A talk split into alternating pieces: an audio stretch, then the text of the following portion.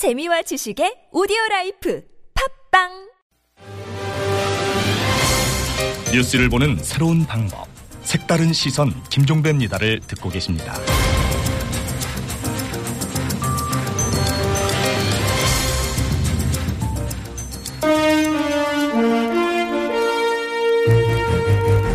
여러분의 합리적 판단을 돕기 위해 오늘의 뉴스를 골랐습니다. 백병규의 뉴스 체크.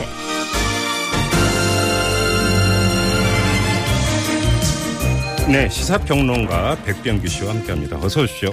안녕하십니까. 네, 오늘 첫 소식은 역시 김영란법 헌재 판결이죠? 맞습니다. 네네. 오늘 그 헌법재판소가 그 김영란법 어, 정확한 명칭은 이 부정청탁 및 금품 등 수수의 그 금지에 관한 법률이죠. 네네. 네, 그 부정청탁 금지법 네. 이렇게 돼 있습니다. 네.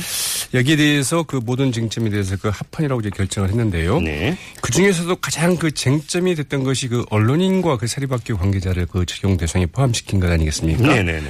이 헌법 소원을 낸 것도 한국 기자협회라는 데서 냈습니다. 예, 예. 네, 그래서 좀 눈길을 끌었는데 헌재가 이 부분에 대해서 아주 그 분명하게 입장을 밝혔습니다. 재판관 7대 2로 이 합헌이라고 결정을 했는데 7대이면 상당한 수.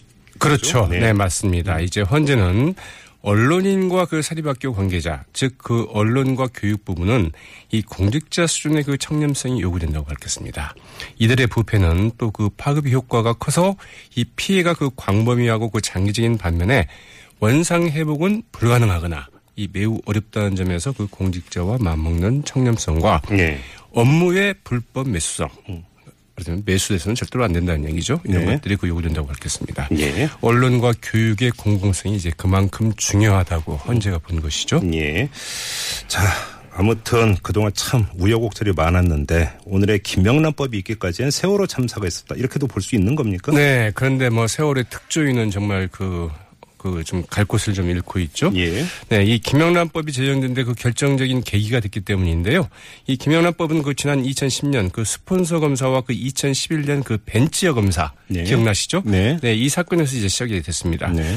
이들 두 사건 다 그 대가성과 그 직무 관련성이 없다는 이유로 무죄가 선고되면서 네. 이 대가성이 확인되지 않더라도 이렇게 금품을 받으면 처벌해야 되지 않겠느냐 네. 이런 여동이 비등을 했고요. 네. 2011년 당시 그 국민권익위원장을 맡고 있는 김영란 전 대법관이 그 국무회의에서 네. 이 부정청탁 방지법안 이제 발의를 처음 제안을 한 것이죠. 예. 이 국가권익위원회가 그 법안을 마련한 것이 그 2013년 이제 7월입니다. 그래서 국회에 제출이 됐지만 네. 유연 소지 논란으로 전혀 그 진전을 보지 못하고 있었죠. 그러다가 이 바로 그 2013년 2014년에 발생한 그 세월호 참사 때문에 이제 법전이 되는 그 결정적인 그 전기가 마련이 됐는데요. 네.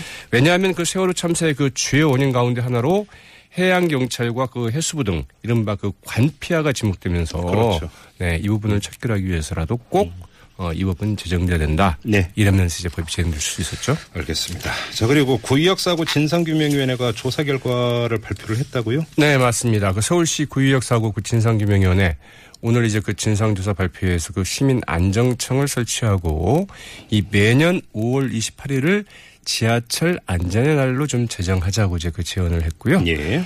어, 이제 이런 이유는 그 서울시의 경우에 이미 뭐 안전총괄본부가 있긴 하지만 네.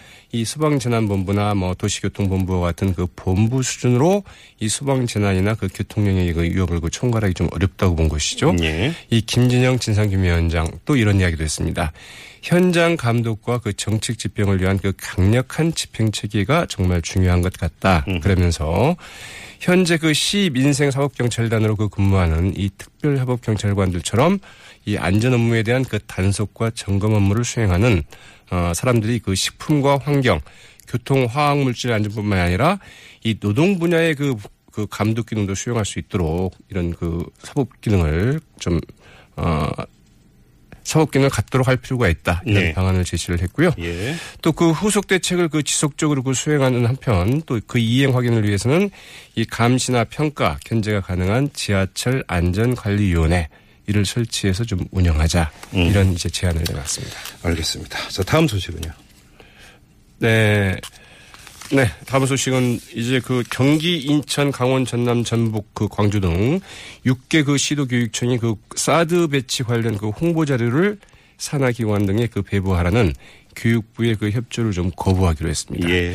이와 관련해서 그 경기도 교육청은 이 교육 과정과 그 직접적인 연관이 없는 내용이고 현재 논란이 되고 있는 그 주제여서 그 홍보물을 전달하지 않기로 했다고 밝혔고요. 네. 이 전북이나 그 인천, 강원, 전남, 광주 교육청 등도 사회적인 합의가 안 됐다면서 배부를 중단 또는 거부하기로 했습니다. 어제 뭐 김승환 전북교육감하고 이 문제 때문에 인터뷰를 잠깐 한 적이 있었었는데요. 다른 시도 교육청에서 같은 입장을 내놓은 거고요. 네, 그렇습니다.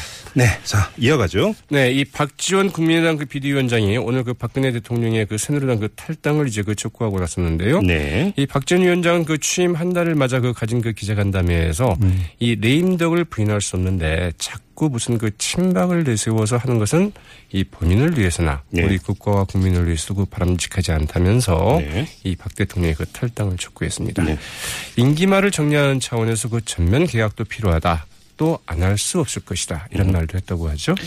네, 그리고요. 네, 그 정치권 소식 좀 정리해 드리도록 네네네. 하겠습니다. 이, 뭐, 앞서도 뭐, 예, 예, 그, 이야기 나누셨습니다만, 이 더불어민주당의 그 이종걸 의원, 그리고 그 추미애 의원이 오늘 이제 그 당 대표 출마를 그 공식 선언을 했죠. 아, 잠깐만요. 제가 좀 전에 이종걸 의원하고 인터뷰 마무리하면서 어. 열린우리당이 이종걸 의원이었습니다라고 제가 말을 했나 봐요. 지금 아, 우리? 예, 청자 네. 여러분들이 지금 문자를 보내서 아, 잘못 이야기했다고 지적을 해 주셨는데요. 아, 제가 좀 네, 가끔은 이제 그 back to the future 하는 경우가 있죠. 네. 네, 실수를 한것 같습니다. 여러분들의 그 너그럽게 좀 받아주시기 부탁드리고요. 열린우리당이 아니라 더불어민주당입니다. 맞습니다. 네. 이 오락가락 했던 그 이정걸 의원 그 당대표 출마에 나섬에 따라서 그 더불어민주당 그 당대표 경선은 이 추미애 송영길 이정걸 의원과 김상곤 전 혁신위원장 이 사파전으로 이제 치르게 됐죠. 네네. 이에 따라서 그 한 사람은 이제 그그 탈락할 수밖에 없는 상황이 됐고요. 예, 세 명으로 하게 돼 있죠. 맞습니다. 네네. 이 새누리당에서 그 비박의 그 정병국 김영태 의원이 이제 그 단일화에 합의했다는 소식이죠. 네. 네, 오늘부터 내일 정오까지 그 여론조사 조사기관 그 두 곳에서 이 당 대표 후보 그 적합도에 관한 조사를 의뢰해서 이제 단일 후보를 확정하기로 했는데 네네. 여론조사는 그 지지층 반영 비율을 이 당원 70% 일반 국민 30% 비율로 하기로 했다고 예, 그러죠. 예. 또 다른 그 비박계 그 당권 주자인 그 주호영 의원은 그 단일화에 그 참여해달라는 그 요청을 받았지만 네. 이 개파간 대결이 되어서는 안 된다는 생각에 이 받아들이지 않았다고 이제 밝히기로 했습니다. 알겠습니다. 그리고 검찰이 국민의당의 박선숙, 김수민 두 의원에 대해서 영장을 다시 청구를 했네요. 네, 그렇습니다. 좀 이례적이기도 한데요. 네. 그 지난 12일 그 두 의원에 대한 그 구속영장이 그 기각된 지 그 17일 만인데 네. 서울지검의 그 윤희식 그 차장검사 오늘 그 기자들과 그 긴급 티타임을 가졌습니다. 네. 갑작스럽게 연락을 했다는 이야기죠. 네네. 이들 두 의원에 대한 그 구속영장을 그 재청구한다고 밝혔는데 네. 그 이유는 사안이 중대하고 죄질이 불량하다. 이런 이유를 들었습니다. 네. 윤식 그 차장검사 새로운 사실이 그 추가된 것은 아니고 그 기존 것을 보강했다고 밝혔는데 네.